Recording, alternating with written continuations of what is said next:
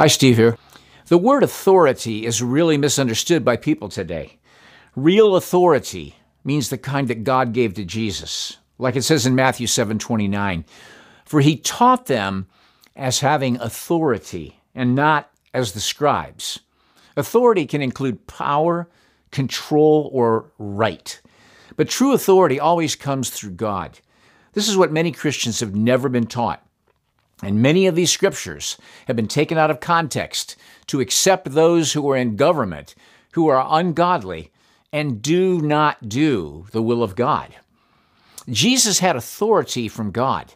Jesus said, But that you may know that the Son of Man has authority on earth to forgive sins. Then he says to the sick of the palsy, Arise, take up your bed, and go to your house. But when the multitude saw it, they marveled and glorified God who had given such authority to a man or to men.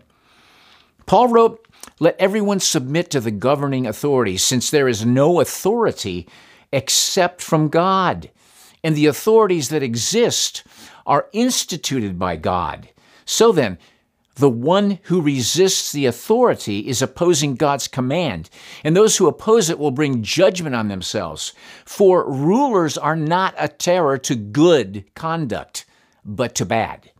Do you want to be unafraid of the one in authority? Do what is good, and you will have its approval. For it is God's servant for your good. But if you do wrong, be afraid, because it doesn't carry the sword for no reason. For it is God's servant, an avenger that brings wrath on the one who does wrong.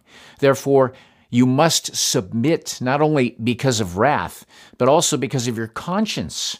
And for this reason, you pay taxes, since the authorities are God's servants, continually attending to these tasks.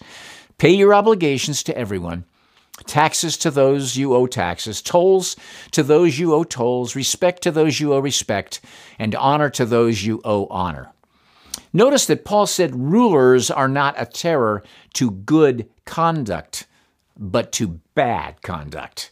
So he's not telling believers to obey evil lies and rulers who promote evil, which is clearly against God's word. Titus said, Remind them to submit to rulers and authorities, to obey, to be ready for every good work, to slander no one, to avoid fighting, and to be kind, always showing gentleness to all people. We're to submit to rulers and authorities to do good works, not evil. Peter said, Submit to every human authority because of the Lord, whether to the emperor as the supreme authority, or to governors as those sent out by him to punish those who do what is evil, and to praise those who do what is good. For it's God's will that you silence the ignorance of foolish people by doing good. Submit as free people not using your freedom as a cover up for evil, but as God's slaves. Honor everyone. Love the brothers and sisters. Fear God. Honor the emperor. We are called to submit to those rulers who are trying to carry out the good for the people. Submit means to yield or give way to another, while obey means to do as you're ordered by a person or institution, to act according to the bidding of their will. Submission and obedience are two different things. And we're never to submit to evil or a so called leader who tries to get us to do evil. Just because someone is in the position of being a ruler or a leader or a government head does not mean that God has given them any authority. Real power, real authority is to control evil, not good. Paul said, Don't be conformed to this age but be transformed by the renewing of your mind, so that you may discern what is the good, pleasing, and perfect or complete will of God. Peter and John were ordered not to preach the gospel anymore. They were being treated as civil agitators, being charged with civil disobedience. And the rulers in that position, the people who had authority, they told them never to speak in the name of Jesus again. And their answer? Whether it's right in the sight of God for us to listen to you rather than to God, you decide. For we are unable to stop speaking about what we have seen and heard. After threatening them further, they released them. They found no way to punish them because the people were all giving glory to God over what had been done. Later, Peter and the apostles said, We must obey God rather than people. This statement alone proves that anytime any ruler or leader or person in so called authority tries to get you to do something that's against God and His Word, which is wrong, we don't submit to it. We don't obey. And we don't obey evil ever. The simple answer is that Christians are to obey human law except where human law violates God's law. Our supreme duty as followers of Christ is to obey God. Since God tells us to also obey human laws, we should. But when they come in conflict, we are to obey God rather than men.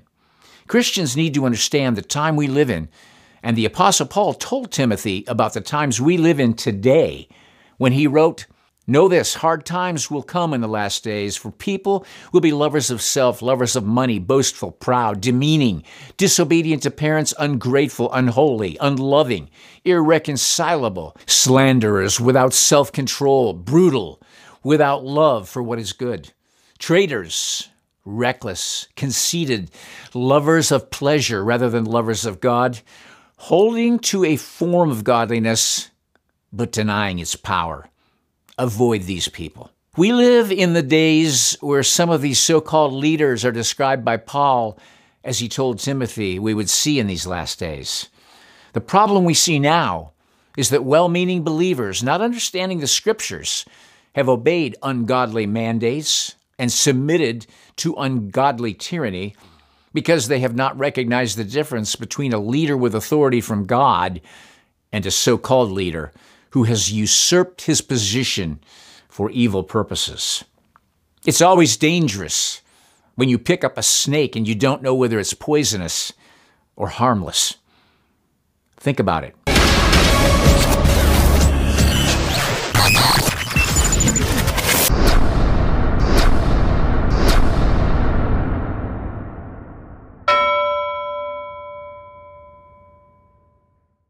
Think about it.